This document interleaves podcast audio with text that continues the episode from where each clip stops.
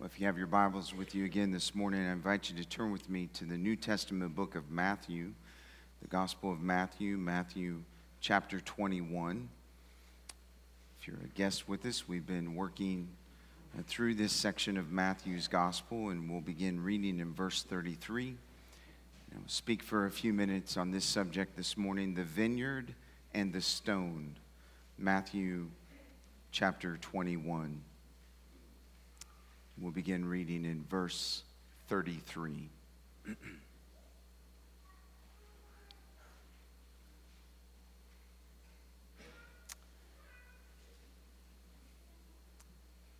this is what the Word of God says.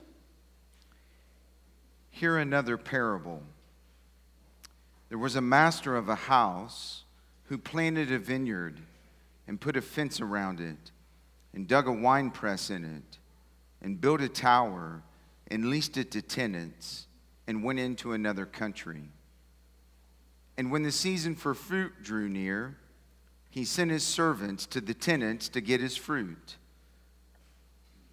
And the tenants took his servants and beat one, killed another, and stoned another. Again, he sent other servants more than the first, and they did the same to them. Finally, he sent his son to them, saying, They will respect my son. But when the tenants saw the son, they said to themselves, This is the heir. Come, let us kill him and have his inheritance. And they took him and threw him out of the vineyard and killed him.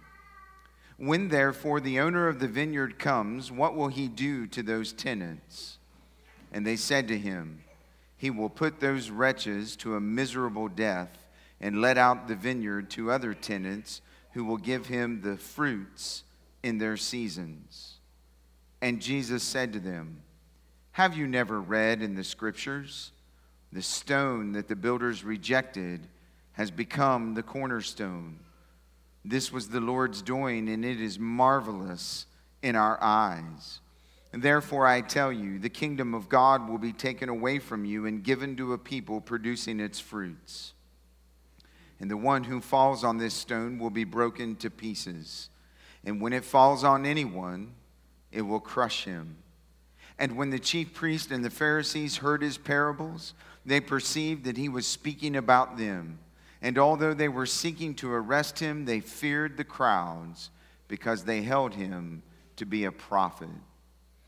This is the second in a trilogy of judgment parables directed to the chief priests and the elders who had demanded that Jesus explain to them by what authority he conducted his ministry, specifically, by what authority he cleansed the temple, and by what authority he taught the gospel of the kingdom in the temple.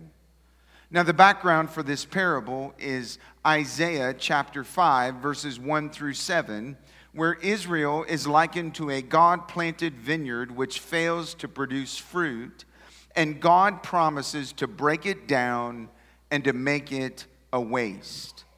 And through this passage, the prophet Isaiah makes it clear that although God had provided everything necessary for Israel to obey him and produce spiritual fruit, Israel had only produced bad fruit, going its own way time and time again.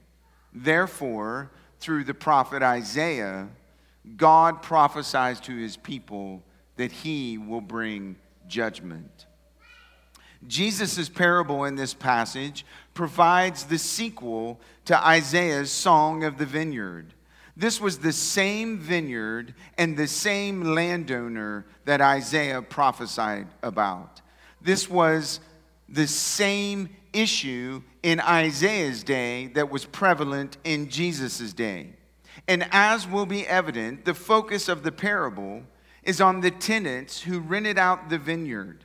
And in this parable, Jesus pointedly confronts and exposes the spiritual barrenness of the religious leaders, and he pronounces judgment on them.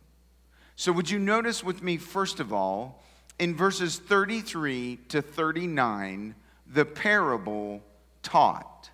And in this parable, there are three scenes. So, scene number one is God's provision found in verse 33. Here, another parable. There was a master of a house who planted a vineyard and put a fence around it and dug a winepress in it and built a tower and leased it to tenants and went into another country. Now, in the culture of Jesus' day, it was not unusual for a wealthy man to buy a piece of land and to develop it for a vineyard. He would first put a fence of stone or a hedge of briars around the vineyard to protect it from wild animals and thieves. Then he would make a wine press. Sometimes he would have to cut that out of the bedrock. And in the wide, shallow upper basin, the grapes would all be squeezed, and the juice would run down through a trough into a lower basin. And there, all of the grape juice would be poured into wineskins or clay jars for storage. Often, the owner would also build a tower in the vineyard, which would be used as a lookout post for marauders, as a shelter for the workers, and as a storage place for the seed and the implements needed to care for the vineyard. Now, you'll notice in verse 33 that the vineyard in Jesus' parable was well equipped. All of the details that are given emphasize the master's great care and thoughtful provision of this vineyard. And you'll also notice in verse 33 that once all of the preparations for the vineyard were in order, the master leased the vineyard to tenants whom the master thought would be trustworthy and faithful caretakers. And as a part of this agreement, the tenants would agree to pay a certain percentage of the produce or the proceeds to the master for rent and then they would keep all of the remainder of the profits as payment for all of their service in caring for this vineyard. And so Jesus says in verse 33 that the master was satisfied with this arrangement with these tenants. And so he left and he went into another country. Now, friends, the meaning of the various elements of the parable are clear and simple to discern. The vineyard is Israel. The tenants are the religious leaders of Israel. The master is God. The fruit that will be produced from the vineyard is the fruit of repentance and righteousness and obedience to God and his kingdom. And the servants whom the master sends to collect his rent are the prophets of the Old Testament. And the Son is Jesus Christ.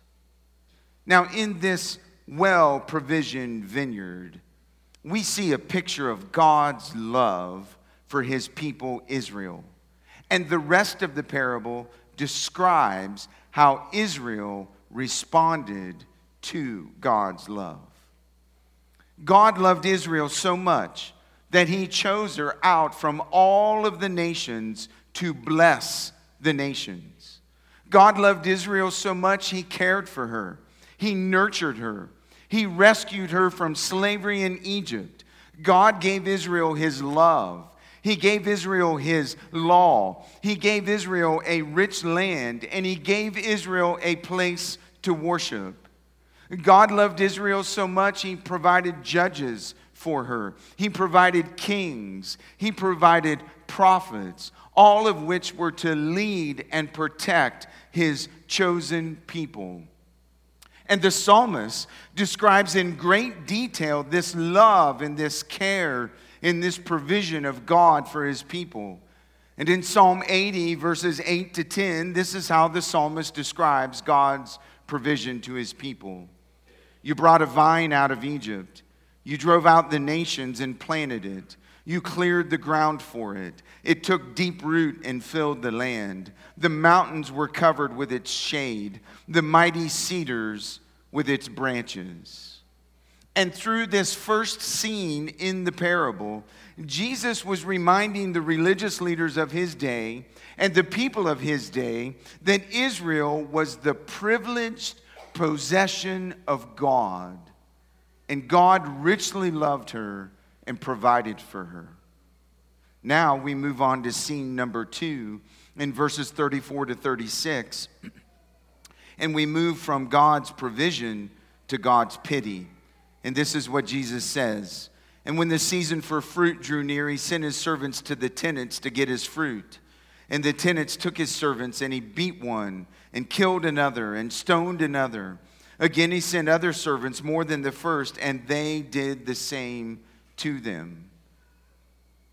And Jesus is teaching us that when the master leased the vineyard, the tenants were expected to pay a fixed amount of the proceeds to him. And even though newly established vineyards would produce minimal amounts of fruit the first four years, it was important for the landowners to collect this rent and establish their rights as owners of the vineyard. For Jewish law allowed tenants to establish a claim of ownership on land if it was undisputed for three years or more. So, as a result, Jesus says in verse 34, you'll see, when the season for fruit drew near, the master sent his servants to the tenants to get his fruit. But instead of paying the agreed upon rent, in verse 35, Jesus says the tenants took the master's servants they beat one, they killed another, and they stoned another. Now, you need to understand at this point in the parable that the tenant's refusal to pay the master was an attempt on their part to deny the master's claim of ownership to the vineyard. They were saying, by killing the master's servant, this vineyard does not belong to you, it is our vineyard. They wanted to keep the vineyard for themselves. And because the master went into another country, they hoped that the master would forfeit his ownership rights. But notice what the text says in verse 36. Instead of giving up his right of ownership, Jesus says that the master, in his pity, sent other servants more than the first, and they did the same to them. In his account, Mark says that the first three servants came separately, one after another, and that the tenants beat the first servant, sending him away bloody, bruised, and empty handed. The second servant they struck on the head and treated him shamefully, and the third servant they killed.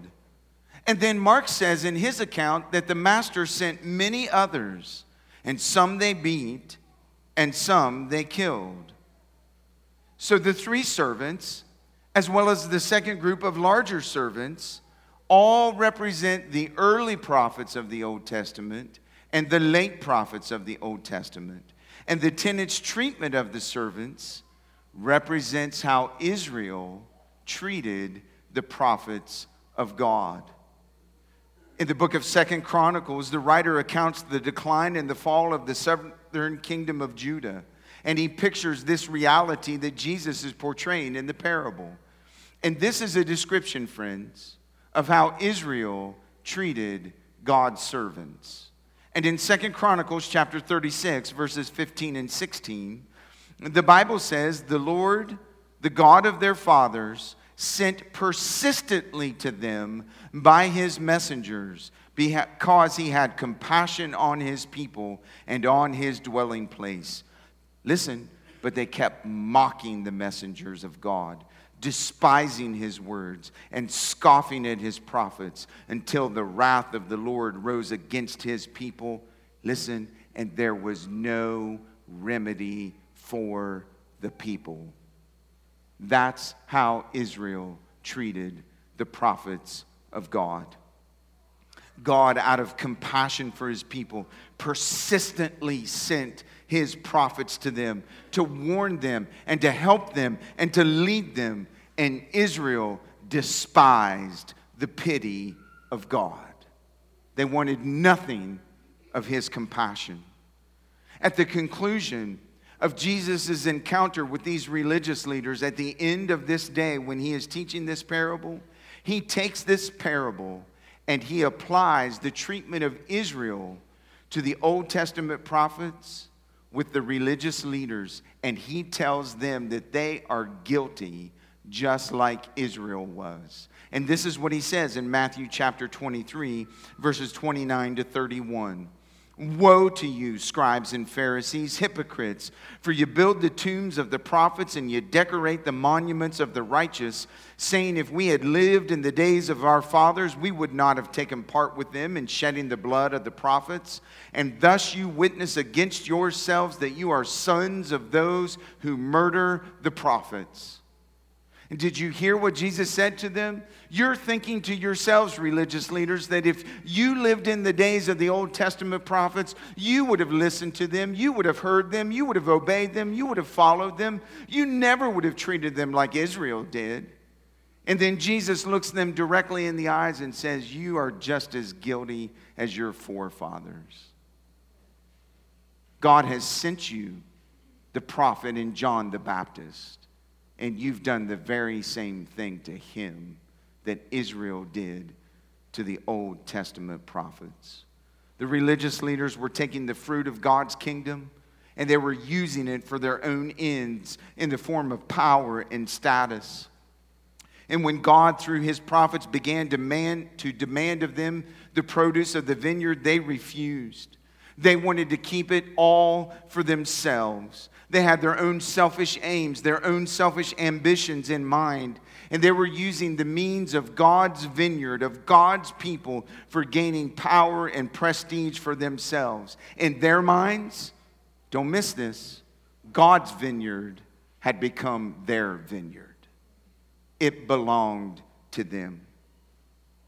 And in verses 37 to 39, we see the third and final scene of the parable God's patience. And Jesus says, finally, he sent his son to them, saying, They will respect my son. But when the tenants saw the son, they said to themselves, This is the heir. Come, let us kill him and have his inheritance. And they took him and they threw him out of the vineyard and they killed him. Mark says in Mark chapter 12 and verse 6 that this son was a beloved son of the owner. And the son, according to Jesus, represents himself that he is the heir. And as the writer of Hebrews describes Jesus Christ in Hebrews chapter 1 and verse 2, he is the heir of all things. And so instead of respecting this son, Jesus says in verse 38 that when the tenants saw the son, they said to themselves, This is the heir. Come, let us kill him and let us gain his inheritance. And so in verse 39, they took him and they threw him out of the vineyard and they killed the son. It's important to note that they took him out of the vineyard and killed him because if they had killed him in the vineyard, the land would have been regarded as unclean and they wouldn't have been able to sell any of the fruit from the land. And that's why the writer of Hebrews confirms the treatment of Jesus in Hebrews chapter 12, verses 12 to 13, by saying that Jesus was rejected and he was taken outside the camp to be crucified. And that's what Jesus is showing these religious leaders that they will do to him. The tenants think that they'll gain the inheritance of the Father through their wicked actions. And this is the height of their pride and their folly and their greed. Instead of caring for God's vineyard, Israel's re- leadership had rejected God. They had rejected his prophets, and they had rejected his son, the promised Messiah. These religious leaders loved themselves more than they loved God and his people. Their hearts were filled with greed. They wanted the vineyard and everything that came with the vineyard. They craved power. They craved control. They craved authority in God's kingdom. And they wanted it so badly, they were willing to kill God's very son. And yet, don't miss this, friends in spite of all of their evil actions, in spite of their wickedness, in spite of their rejection, God, in an act of utter pity and compassion, sent his son to them to save his people. One commentator described the parable this way The point of Jesus' story is not the way a businessman would act to protect his investment. It is the way a compassionate and loving God acts to save sinners. That's the point of the parable. This is how God acts to save his people.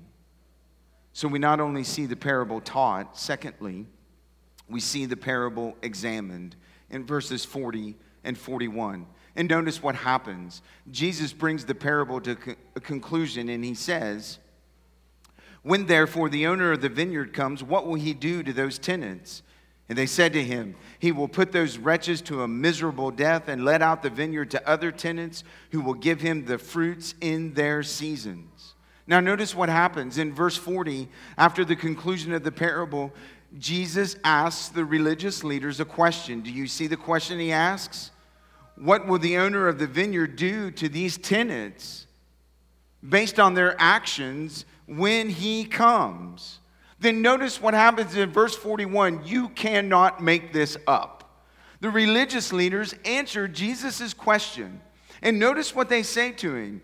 He will put those wretches to a miserable death, and he will let out the vineyard to other tenants who will give him the fruits of their seasons. Do you see what happened, friends? Jesus asks a question of the religious leaders, and his question causes them to examine the parable that he just told them. And in their examination, they come to a proper conclusion. They say to Jesus, Well, when the owner comes, he, he is going to severely punish all of these wicked tenants, and he's going to take his vineyard and he's going to give it to somebody else. He's going to give it to faithful tenants. And notice what's taking place here. The religious leaders were so caught up in Jesus' story, they didn't even realize in their answer, they just condemned themselves with God's judgment. They had no clue. They fell right into the trap do you know what's most astonishing about this examination of the parable? It's how Luke describes it. In Luke chapter 20 and verse 16, for Luke says that after the Pharisees and the religious leaders answered Jesus' question, saying that they're going to be punished and the vineyard's going to be given to someone else, the crowd that was gathered in the temple that day that heard Jesus' parable, they all cried out, Surely not. Surely not. Israel will be taken away. Judgment. We not only see the parable taught and the parable examined, third, in verses 42 to 44, we see the parable applied. Notice what happens. Jesus said to them, Have you never read in the scriptures? The stone that the builders rejected has become the cornerstone. This was the Lord's doing, and it is marvelous in our eyes. Therefore, I tell you, the kingdom of God will be taken away from you, and it'll be given to a people producing its fruits. And the one who falls on this stone will be broken to pieces, and when it falls on anyone, it will crush him. Luke says in his account in Luke chapter 20 and verse 17 that when Jesus said all of these words to the religious leaders, he looked directly at them. Here's the translation He pointedly and directly applied this parable to the religious leaders and the people of his day. And notice what happens in this application in verse 42, Jesus quotes from Psalm 118, verses 22 to 23. This is the same psalm from which the crowds uttered praise to Jesus when he rode in in the triumphal entry into Jerusalem. And now Jesus takes this same psalm that was on the lips of the people, singing and shouting his praises, and he applies it with this parable to the religious leaders. And on the surface, when you read this quote from Psalm 118 concerning the sown, it seems, seems out of place, doesn't it? What in the world does this stone have to do with the vineyard that he was just talking about? Ah, but on closer examination, Jesus changes metaphors and he moves from the metaphor of the vineyard to the metaphor of the stone to reinforce the point of the parable. You remember, every parable has a point. And Jesus quotes Psalm 118 to reinforce what he's trying to teach with this parable. Jesus, in his crucifixion, is the stone that the builders rejected.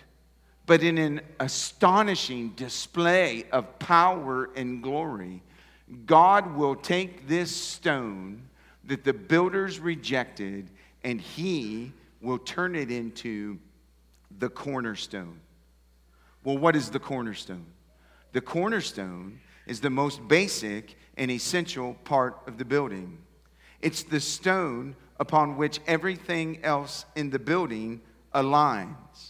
And if the cornerstone is imperfectly cut, or if the cornerstone is misplaced, the stability of the rest of the building will be affected. That's why some builders rejected cornerstones if they weren't properly cut and placed. Now, you see, with the language that Jesus is using, he is clearly referring to his crucifixion and his resurrection. And he's teaching them not only through the parable, but through this picture of the stone in Psalm 118, that the religious leaders and the people of his day considered him to be an unworthy, a miscut, a misplaced stone, and they rejected him, and they took him outside of the city, and they crucified him on a cross. But God, the owner of the vineyard, will come and in an amazing display of power and glory, he will resurrect his son, this stone, from the grave, and he will make him the cornerstone on, upon which all of these religious leaders and all the people of Jesus' day, and I would say to you this morning, even people in our day, will stumble over Jesus Christ because they will be just like the religious leaders and say he's a misplaced stone. He is an uncut stone. Do you know what happens after Jesus' resurrection? Peter is preaching after Pentecost when the Holy Spirit descends. And in his sermon, Peter refers to this very text. And this is what he says in Acts chapter 4, verses 10 to 12. Let it be known to all of you and to all the people of Israel, but that by the name of Jesus Christ of Nazareth, whom you crucified, whom God raised from the dead, by him this man is standing before you well. This Jesus is the stone that was rejected by you, the builders, which has become the cornerstone. Listen, and there is salvation in no one else, for there is no other name under heaven given among men by which we must be saved. Do you hear that, friends? What the psalmist talked about in Psalm 118, what the crowds chanted about as Jesus entered Jerusalem, Jesus now refers to at the end of this parable, and Peter proclaims it that Jesus Christ is the cornerstone, and that if you reject him, you will stumble all over him and you will be crushed by him because there is no other name given under heaven by which you can go to God other than the name of Jesus Christ. He is not just the best way, friends, He is the only way to God. And you either go by Him, the cornerstone, or you are crushed by the cornerstone. And that's what Peter proclaimed. The Apostle Paul, when he was writing to the church at Ephesus, and he was describing to them how God formed his church after the resurrection of Jesus Christ, he refers to this same text. And he says in Ephesians chapter 2, verses 19 to 20, So then, you are no longer strangers and aliens, but you are fellow citizens with the saints and members of the household of God, built on the foundation of the apostles and prophets, Christ Jesus himself being the cornerstone. And in the overall all context of the book of Ephesians, Paul has just been describing how God took a people who were dead in their trespasses and sins who were alienated from life with God, who followed the devil, who followed the world, who followed and lived for the passions and the desires of their flesh, and he made them alive in Jesus Christ. By grace, we have been saved through faith, and this is not our own doing. It is the gift of God, not of works, so that no one can boast. And he says, because we've been saved like that, we're no longer strangers. We're no longer aliens. We're no longer separated from God. We've been grafted, if you will, into the vineyard. And now we are fellow saints with one another. We are brothers and sisters in Christ. We are a part of the family of God, and Jesus Christ is the cornerstone by which all of us find our alignment and our unity. And this is what Jesus is teaching these religious leaders. He connected this parable to Psalm 118 to reinforce, reinforce his point that the re- rejected son of the parable is the rejected stone of Psalm 118, and both the son and the stone refer to him. And this is a clear explanation that Jesus is God. He is the only Savior of the world. Now, notice what he does in verse 43. He once again pointedly addresses the religious leaders. Do you see it? Therefore, I tell you, therefore, religious leaders, therefore, the people of Israel, because you have rejected me you will stumble over me, you will be crushed by me, and I will give my vineyard to someone else. And that's what he tells him in verse 30, 43. The kingdom of God is going to be taken away from unbelieving Israel and her ungodly leaders, and it's going to be given to believing Gentiles who will be faithful to him. These religious leaders in unbelieving Israel, they were barren and they were blind. And they refused to turn in repentance from their sin and believe in Jesus Christ and produce spiritual fruit. They were barren and blind. Listen, Jesus says to them, You're going to remain that way. You will remain in your barrenness and your blindness because you've rejected me, and you will be crushed by me. Paul told the Romans that one day Israel would return to God and bear the fruit of his kingdom. And he says in Romans chapter 11 and verse 2 that God's not rejected his people whom he foreknew. And then he goes on in that same chapter in verses 25 and 26 and he says, Lest you be wise in your own sight, I do not want you to be unaware of this mystery, brothers. A partial hardening has come upon Israel until the fullness of the Gentiles has come in and in this way all Israel will be saved. Even though Israel will return to her God, God says through Jesus, God says through Paul, that he will graft other people into the vineyard. He will graft Gentiles into the vineyard. He will graft people like you and me into the vineyard. And in Romans chapter 9, verses 25 to 26, he says this As indeed he says in Hosea, Those who were not my people, I will call my people. And her who was not my beloved, I will call my beloved. And in the very place where it is said to them, You are not my people, there they will be called the sons of the living God. And that's what Jesus is prophesying in this parable. The Jews who rejected, they're left out. The Gentiles who reject, they're left out. God will have a nation for himself. God will have a people for himself. And this nation and these people will bear spiritual fruit for his kingdom. Do you see, friends? This parable is all about the glory of God and his work of salvation and saving grace through his Son. And God will have a remnant for himself.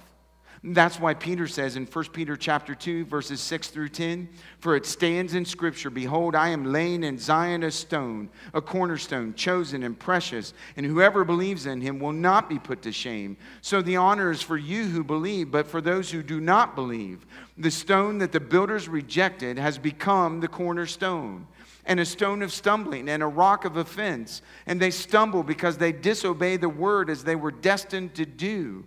But you, you are a chosen race, a royal priesthood, a holy nation, a people for his own possession, that you may proclaim the excellencies of him who called you out of darkness into his marvelous light. Once you were not a people, but now you are God's people. Once you had not received mercy, but now you have received mercy.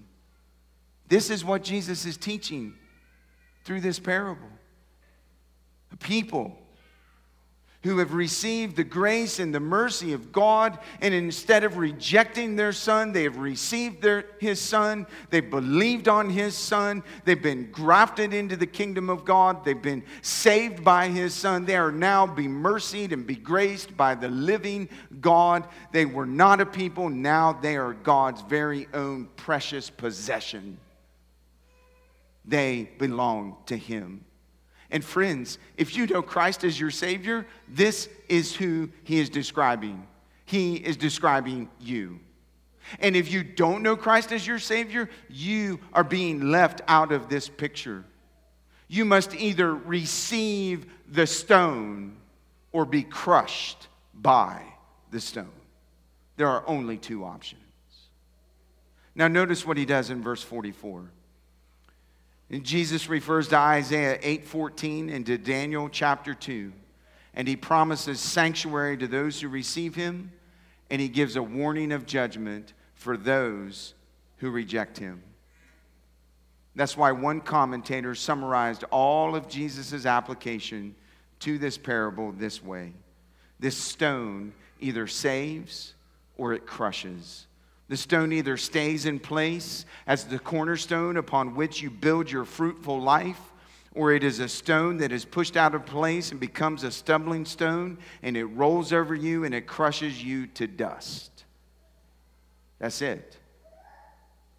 So we could apply the parable personally to ourselves this morning and just ask this simple question Are you building your life on the cornerstone of the Lord Jesus Christ?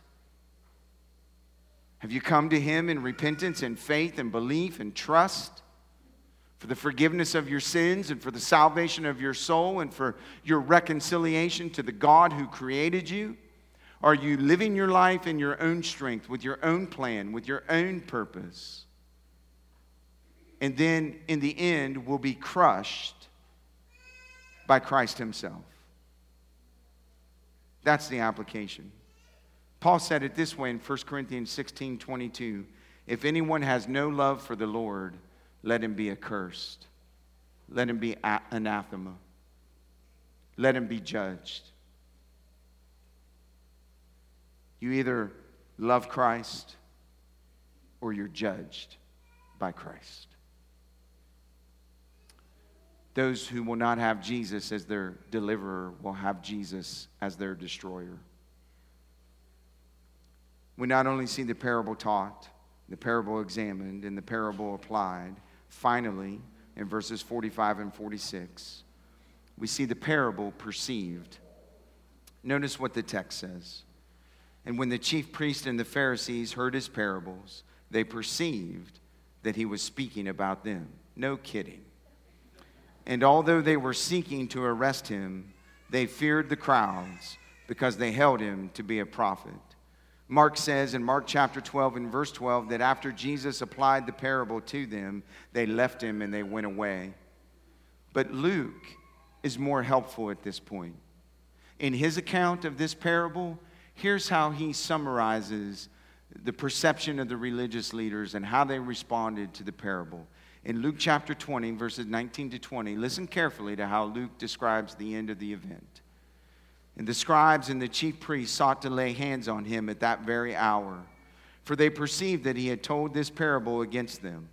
But they feared the people. Sounds similar to Matthew at this point, doesn't it? Ah, but now it changes. Listen to the change. So they watched him, and they sent spies who pretended to be sincere that they might catch him in something he said, so as to deliver him up to the authority and jurisdiction of the governor. Translation They sent spies, they sought to trap him so they could fulfill the very thing that he just taught them in this parable, by which they condemned themselves. These religious leaders knew they were the tenants in the vineyard. They knew they were the builders who had rejected the stone. And eventually they would kill Jesus Christ. And as a result, the kingdom of God would be taken away from them. And even though they knew Jesus was speaking about them, their fear of man overpowered them, and they were afraid of the people. So they spied him out and they sought to trap him. Eventually, these religious leaders and this crowd, they would be presented with an option from Pilate. Who do you want me to release to you? Barabbas or Jesus? And they would all shout, Barabbas. And then Pilate would say to them, What should I do with Jesus, who is called the Christ? And they all said and shouted, Crucify him, crucify him, crucify him. Is the parable the vineyard and the stone.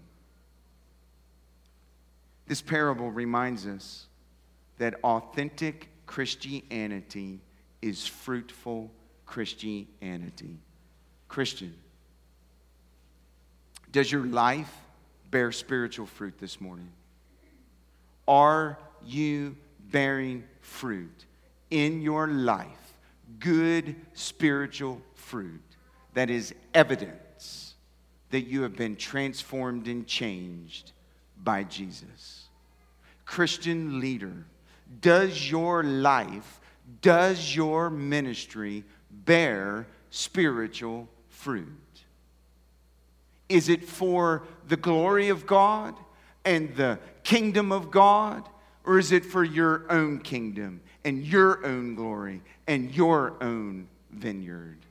Authentic Christianity always bears spiritual fruit. Application number two. I want to speak to what Scripture calls the backsliding Christian. And that is a Christian who has veered from their relationship with Christ. They're no longer walking as closely to Christ as they once were. There may be unconfessed sin in your life. There may be disobedience in your life. You feel distant from God. You feel distant from Christ. You are moving backwards in your walk with Him, not forward in your walk with Him. So, backsliding Christian, do you realize this morning your position, your possession, and your privilege in Christ?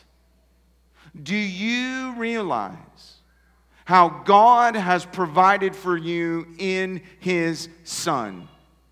Do you realize, backsliding Christian, that God has given you a promised land? That He has put a wall of sovereignty and providence around you? Do you realize, backsliding Christian, that He has watered you? He has nurtured you. He has cared for you. Do you realize, backsliding Christian, that He has put a watchtower in his vineyard for you in which you can find refuge and strength and help and hope. Do you realize, backsliding Christian, that he has sent servants and shepherds to care for you and to lead you and to shepherd you and to help you and equip you and help you to produce fruit? Do you realize this morning, backsliding Christian, that he has done all of these things for you. He has given you a well provisioned vineyard.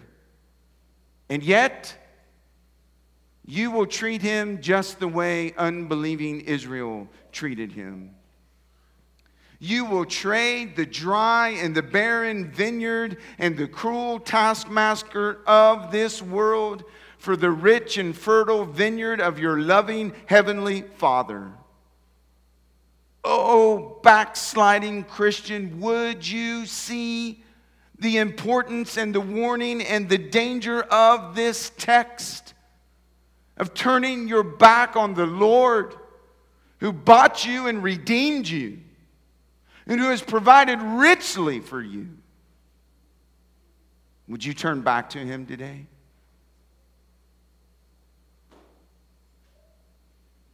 Application number three. This parable displays the righteous judgment of God. God is our judge, and his judgment should not be taken lightly because God should never be taken lightly. As James Montgomery Boice says, the God who offers salvation now is the God who will judge in righteousness hereafter.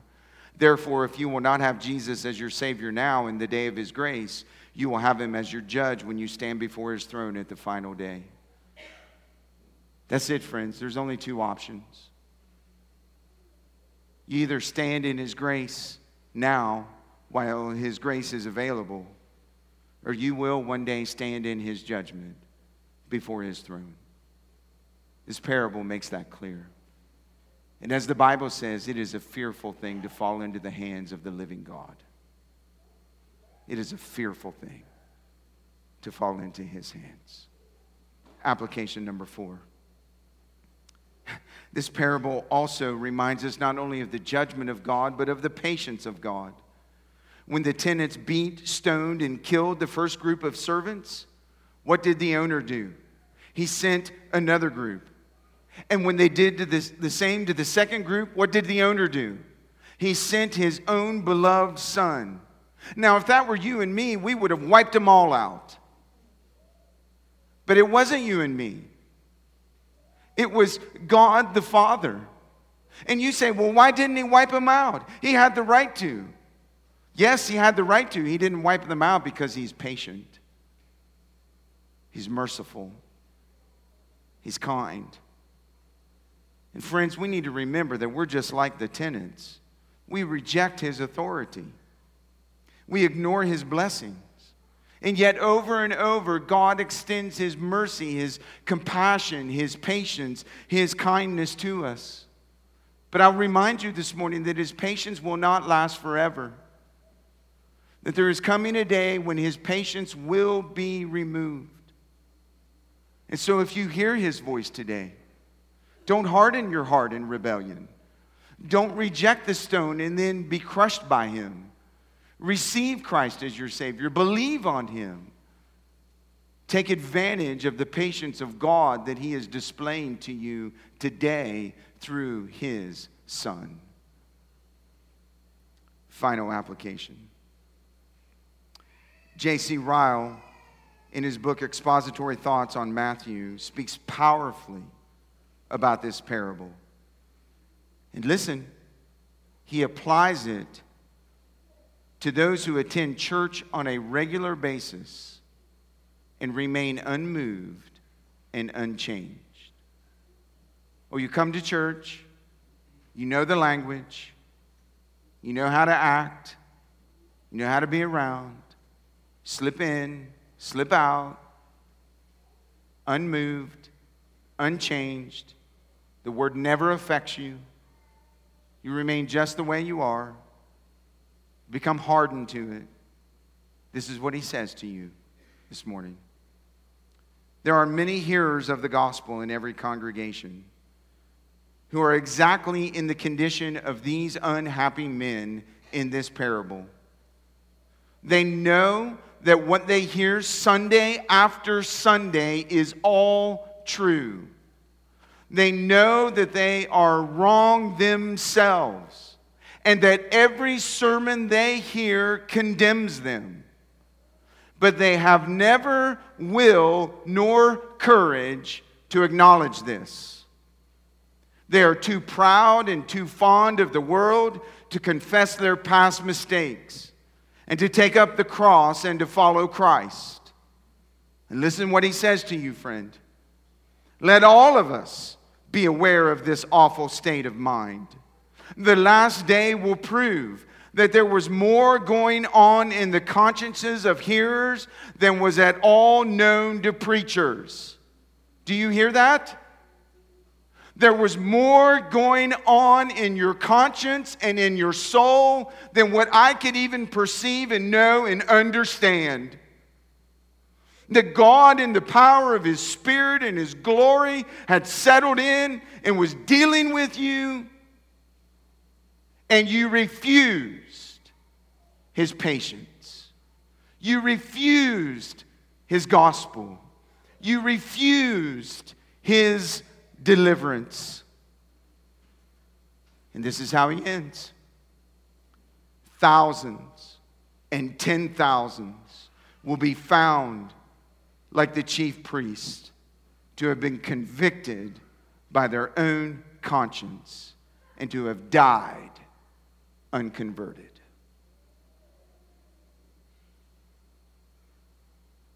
Convicted confronted with the truth, so close, yet so far away.